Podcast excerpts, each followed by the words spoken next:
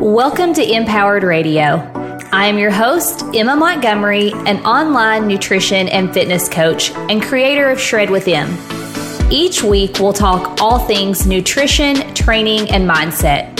You'll be able to take my tips and strategies and apply what you learn to see results with both your body and your mind. So, without further ado, let's jump into the episode. Hi, guys, welcome back. Before we get into today's episode, just a quick reminder that the March Shred with Em is still open for enrollment. We start on Monday, March 6th.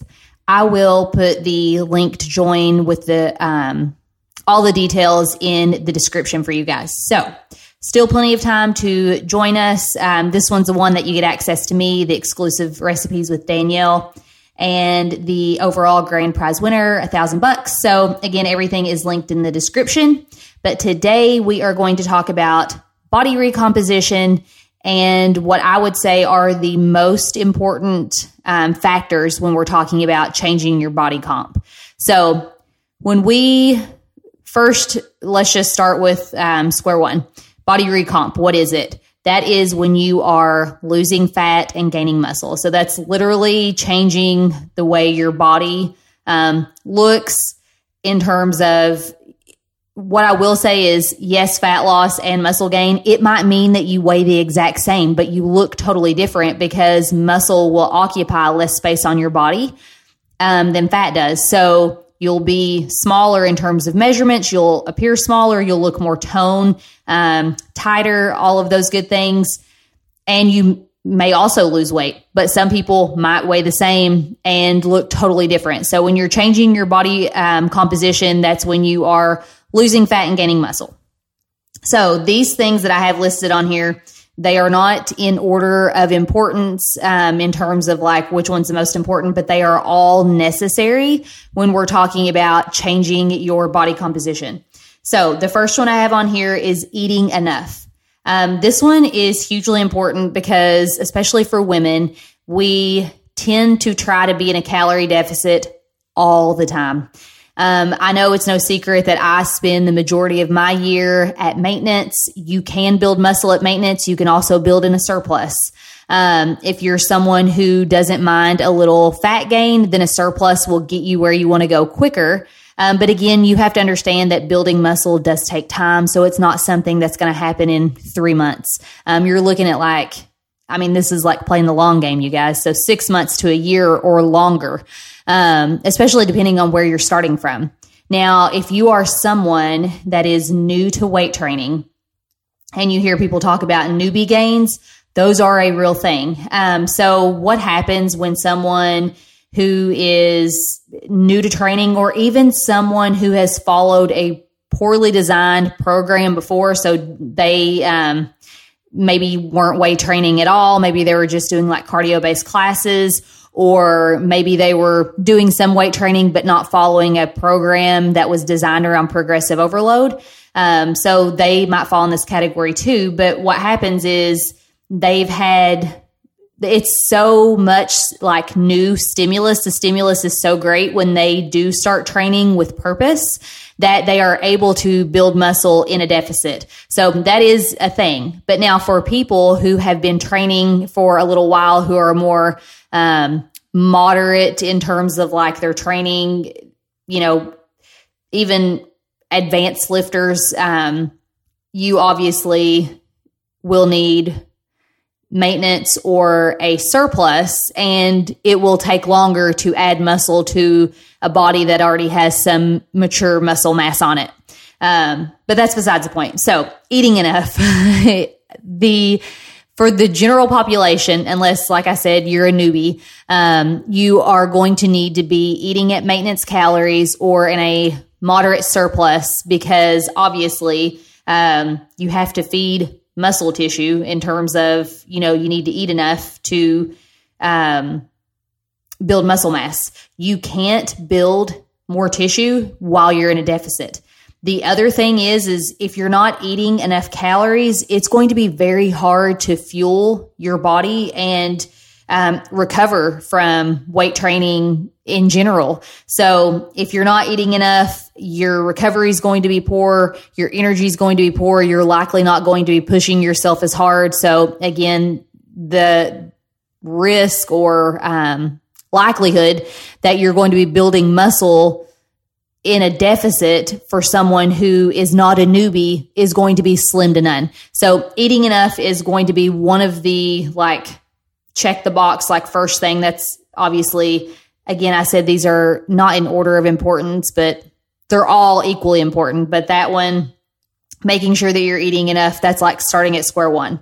Um, the other thing that kind of falls into that area I would say is meal timing and while I will say when you are working on fat loss, and I know I talk about this a lot, like meal timing doesn't matter if you eat at, you know, super late at night or if you fast in the morning and don't eat breakfast or whatever. It's all about the calories throughout the day.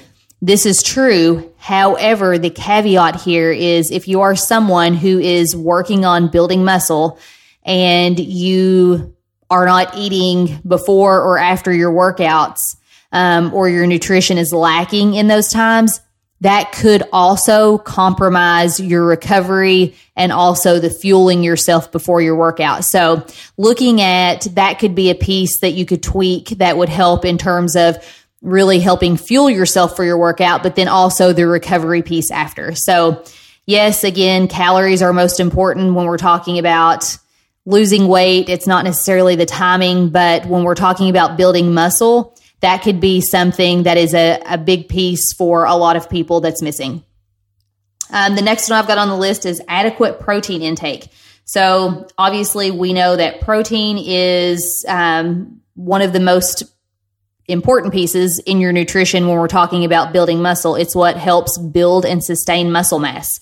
So, knowing that you need to get adequate protein in um, is going to be the most important thing in the nutritional piece with like the calorie part. So you don't have to get crazy with tracking fats and carbs.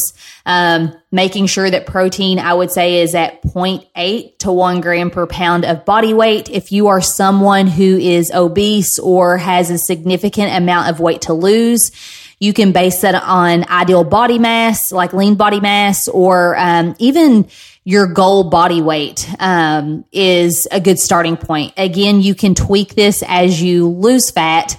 Um, and you can readjust those goals, but that just gets you a good starting point um, in terms of getting that adequate protein in so that you are um, feeding the muscle tissue and helping sustain the mus- muscle tissue as well.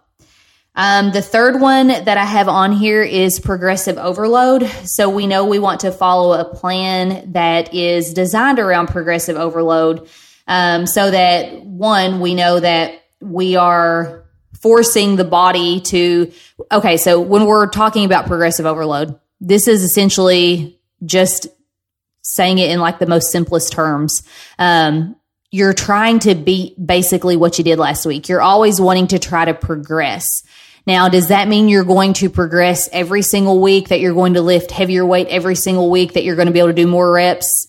Um, you know, either one or the other? No, it, it, doesn't. Sometimes progressing in your lift might mean that you were able to lift more weight on your squats, but then by the time you got to leg extensions at the end of your workout, maybe the previous week you were only able to do, you know, eight reps this week you were able to do a couple of sets with nine reps. And it's not that you increased your weight, but because you increased your weight in your squats and your legs are more gassed by the time you got to the leg extensions, the fact that you were able to do either the same amount of reps or more, that's still progress. So I think a lot of people get super confused and they get too granular and way too in the weeds on that one. And they're like, I've got to make sure that every week I'm lifting more weights or I'm um, doing more reps or, you know, it doesn't have to be that complicated. Do not overthink it.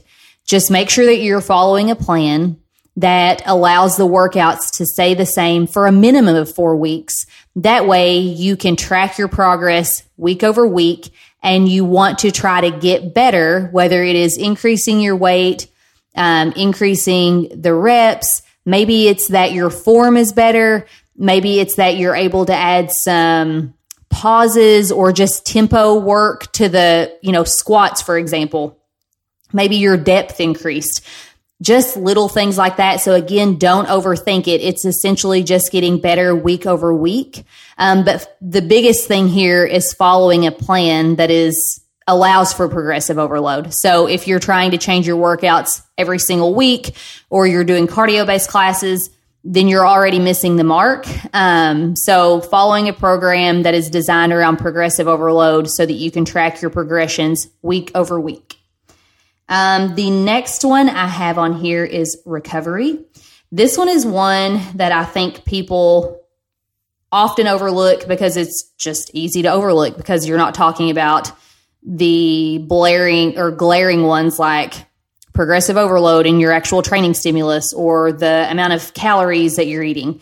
Um, but when we're talking about ample recovery time as far as like your rest time, but then also your rest days, this is hugely important because if you're one, I have people ask this all the time, especially in the shred program. And a lot of these people are newer to weight training or like a progressive overload plan. And they'll say, well, what if I don't need the full minute to rest? If you do not need the full minute or two minute, depending on what it is, that full rest period, you're likely not lifting as heavy as you could or pushing yourself as hard as you could. So think about that. If you could do 10 reps of whatever exercise it is and you needed 10 seconds to do another 10 reps, there's no way you're lifting as heavy as you could. So, really challenge yourself. Use the full rest time so that you know that you're pushing yourself as hard as you can.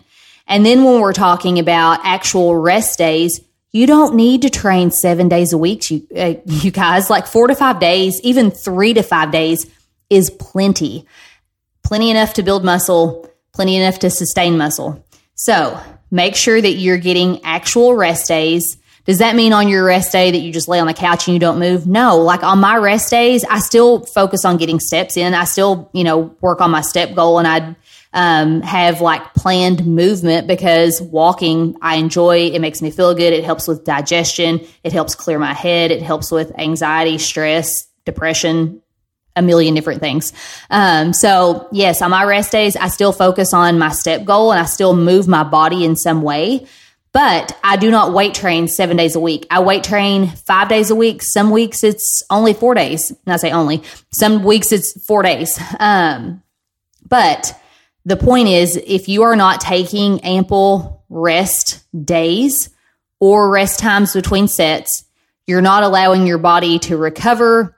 Recovery is um, that recovery time is when muscle grows. So when you're in the gym and you're actually lifting, you're putting the tiny tears in your muscle. Those days that you take off that you're resting and recovering, that's when your muscle repairs and grows back. And when it grows back, it becomes larger. So the rest time is hugely important because um, that will dictate your muscle growing in general. So if you're just constantly running yourself in the ground, um, you are doing more harm than good, I promise. The last one I have on here is stress management. Um, this is definitely one that I think that people overlook again because it's not one of the like large nuts and bolts again um, when we're talking about just the actual training plan itself or the calories like the food but when we're talking about stress stress will literally dictate um, it just plays a huge role in things like one, your mood, um, sleep, your recovery.